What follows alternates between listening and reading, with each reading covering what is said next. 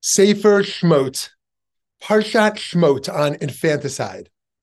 This week's Parsha is Shmot, the first portion of the book of Exodus. And today we're going to be discussing a heavy topic. But first, a little background. At the end of the book of Genesis, the family of Jacob has settled down in Egypt under the special protection of the Pharaoh and especially Pharaoh's second in command, Jacob's son Joseph. At the very end of Genesis, Joseph dies at the age of 110 years old, but not before he promises his family that God will take them back up out of the land of Egypt and makes them promise that when that happens, they should bring his own mummified bones out of Egypt with them. So there's a little foreshadowing that as great as things were at the moment in Egypt, there will come a time that the children of Israel will need to leave. And then we open the book of Exodus, and a generation ticks past. Joseph and his brothers have all passed away, but their descendants are still doing great in Egypt, flourishing and growing as people. But the passage of a generation means a new Pharaoh has come to power also, who didn't have the same relationship with Joseph's family. He sees the success and flourishing of the children of Israel as a bad thing, as a threat to the Egyptians. Sadly, we today are still very familiar with this xenophobic fear of minority groups. And we know too from our own experience that powerful, privileged segments of society can easily develop a sense of their own victimhood when they see the historically powerless gaining rights and freedoms or growing in number of, or influence. These phenomena are major drivers of hate, violence, and division today. And as we see from the book of Exodus throughout history, which brings us to the verse we're going to be focusing on. In chapter 1, verse 16, the king of Egypt says to the midwives Shifra and Puah, When you deliver the Hebrew women, look at the birth stool. If it's a boy, kill him. If it's a girl, let her live. Pharaoh orders infanticide of all the male Hebrew babies born. There's other places where the Torah talks about different kinds of infanticide intimate within the family or ritual child sacrifice. But in this episode in Shemot, we are talking about infanticide in the context of an oppressive political system. Let's talk about what infanticide means as a part of cultural repression and societal power structures, and why it's still so painfully relevant to us today. All killing is terrible, but the killing of children touches us as a particularly heinous act because children are blameless, are innocent. Also, children's death is inherently premature abundant future life and possibilities are being taken from them. And also because children represent the future of a family, of a people, of all of us. And so infanticide represents the cutting off of the future. And infanticide targeting a particular group is a devastation of that group's future. Infanticide, genocide, and cultural genocide, the attempt to annihilate a culture, even if not all the living human members of it are intimately related. Aviva Gottlieb Zornberg, in her book, The Particulars of Rapture, discusses how our tradition contains different opinions on what the state of Israelite culture was in Egypt. Had the Israelites lost their distinct identity and culture before they were enslaved?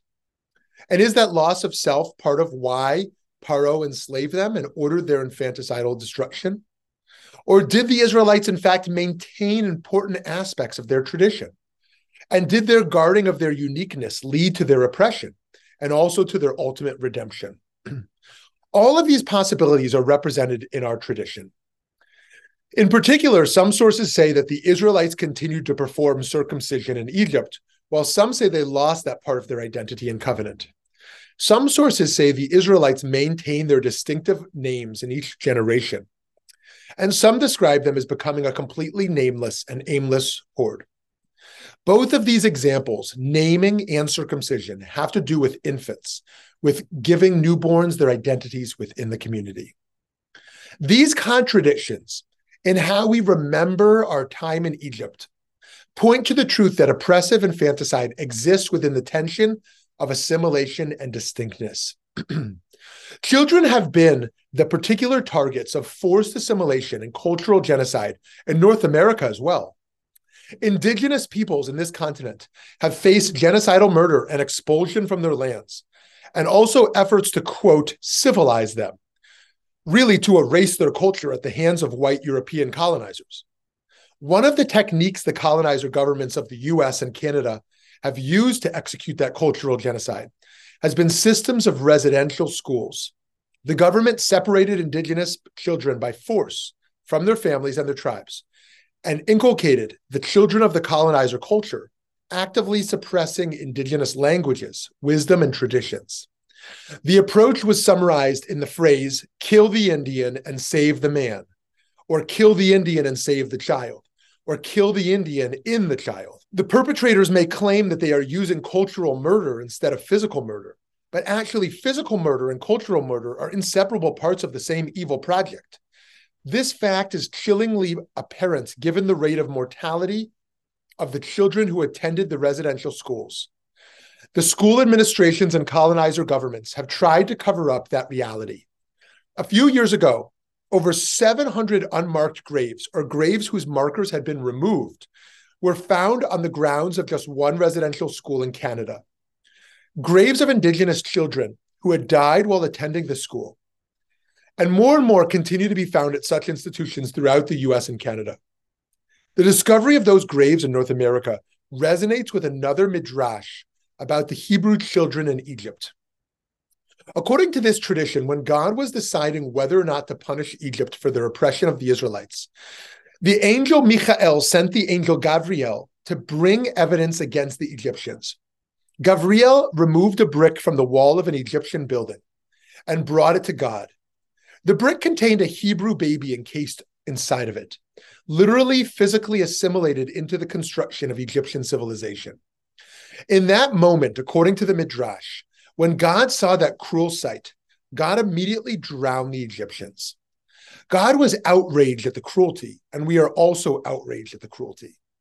How can we, the whole world, protect all children of all tribes from being buried in an oppressor's buildings? When Shifra and Pua refused to participate in Pharaoh's in, in, infanticidal plan and instead let the boys live, or more literally translated, enlivened the children, a beautiful commentary, Midrash by Rivka Lubitch, tells that the midwives did more than simply not kill the newborns.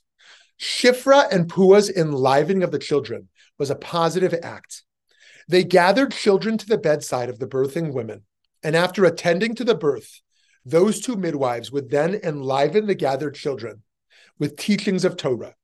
According to Lubitch's Midrash, when the verse says that God established households for the midwives, those households were in fact bate midrash, houses of study, which the midwives transformed every mother's house into with their teaching. We too need to hold on to our traditions and to teach them to our children. And looking outward, we are called to build societies in which not only every child has their needs met as individuals, but every community has the resources and the freedom it needs to raise their children within their own traditional wisdom, and thus ensure the survival of every unique and precious culture. Shabbat Shalom.